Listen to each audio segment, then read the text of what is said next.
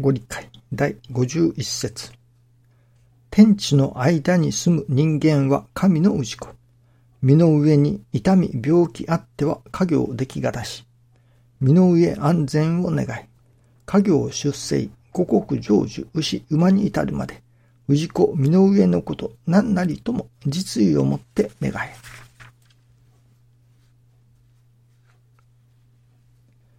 草野球に勝たせてください。といったような無邪気な願い。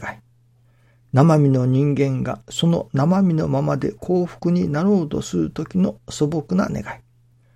こういうおかげはおしゃぶりをいただくようなもの。本当の血肉になるおかげをいただかねばならない。実意をもって願いとはそういうことである。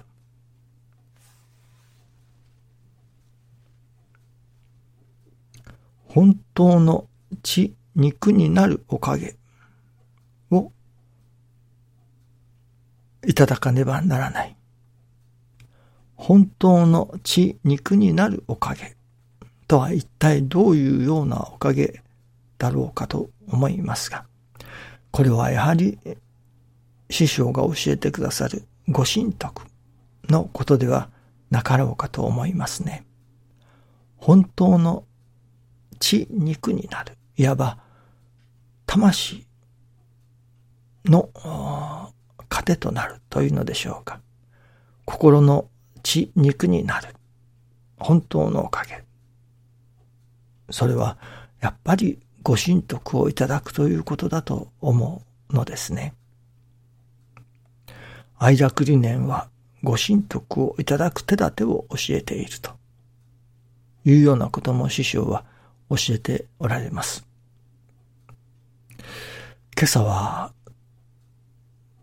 その面白いことをいただくのですけれども、具体的にというとちょっとわからないのですが、まあ観念的にというのか、イメージ的になるほどそうだろうな、と思うようなことを教えていただいたのですけれども、そのご神徳をいただく。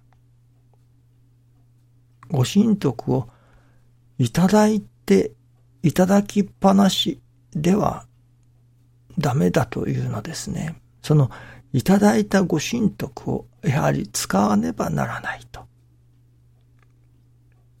師匠があるご理解で、それこそ通帳の残高がだんだん増えていく。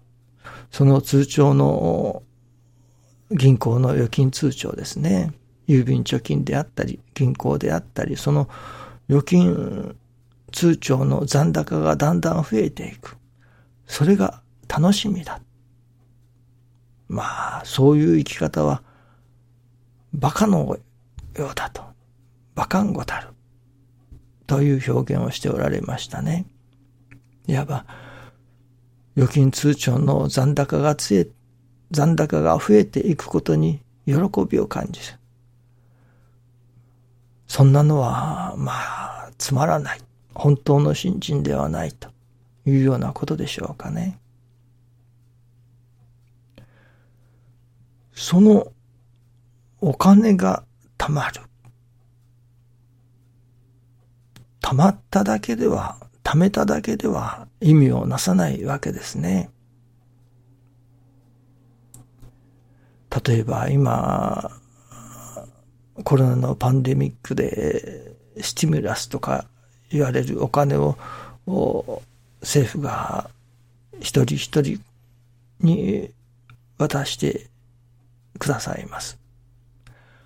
それをただ懐に溜め込んだだけではスティミュラスにならないわけですね。そのいただいたお金を使って初めて他の人もまた潤ってくる。経済が潤ってくるわけですね。例えば、極端な話をすれば、日本で言えば、造幣局でお金をたくさん作る。それを作ったお金を、例えば私がもらったとしましょうか。1億円なら1億円分のお金をもらう。そしてそれを自分の家に持ってきて、床下に埋めておく。なるほど、1億円手に入ったと喜ぶ。それでは何にもならないわけですね。もらった1億円を使って初めて、私が喜ぶばかりではなく、他の人にもお金が回っていくわけです。他の人もまた、そのお金で潤うことができる。いわば、お金は貯めただけでは、その人個人が貯めて喜んでいるだけ、何にもならないわけです。そのお金を使って初めて、周りの人も潤すことができる。周りの人も助かる。やはり、お金は、ある意味、貯めるためにあるのではなく、使うためにあるものだと。使って初めて、貯めるだけだと自分が満足するだけだけども、使うと、使うことによって周りの人も潤ってもらうことができる。だからやはりお金は使わねばならないと。まあそれが画商画役のために使うといったようなことではダメでしょうけれどもね。人が助かることのためにやはり使わせていただく。ということなのですね。そういうような感覚で、お得というものも、なるほどお得をいただくというけれども、そしてお得をいただきっぱなしではダメだというのですね。お得をいただき、どれほど積み上げた。お得が溜まっていく。お得を積み上げるのが楽しみだ。それこそ馬鹿ん語だる。というわけですね。積み上げたおかげは、失礼。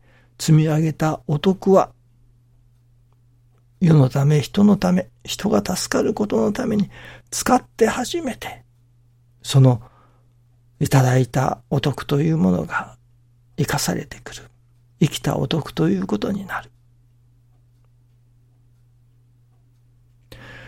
徳をいただく信心をせねばならない。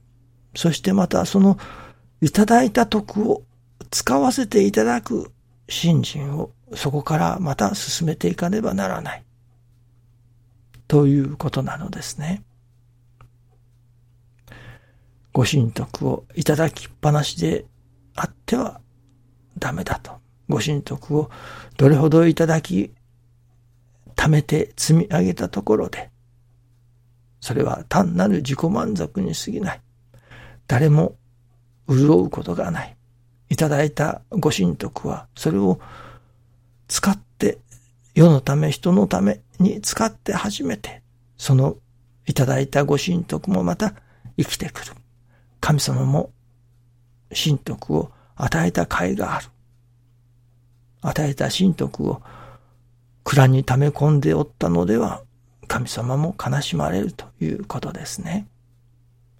ご神徳をいただき、そしてそのご神徳を使う。それによって世が潤っていく。人が助かっていく。そういうことにならなければならないよと。いうようなことを今朝は教えていただいたように思います。どうぞよろしくお願いいたします。ありがとうございます。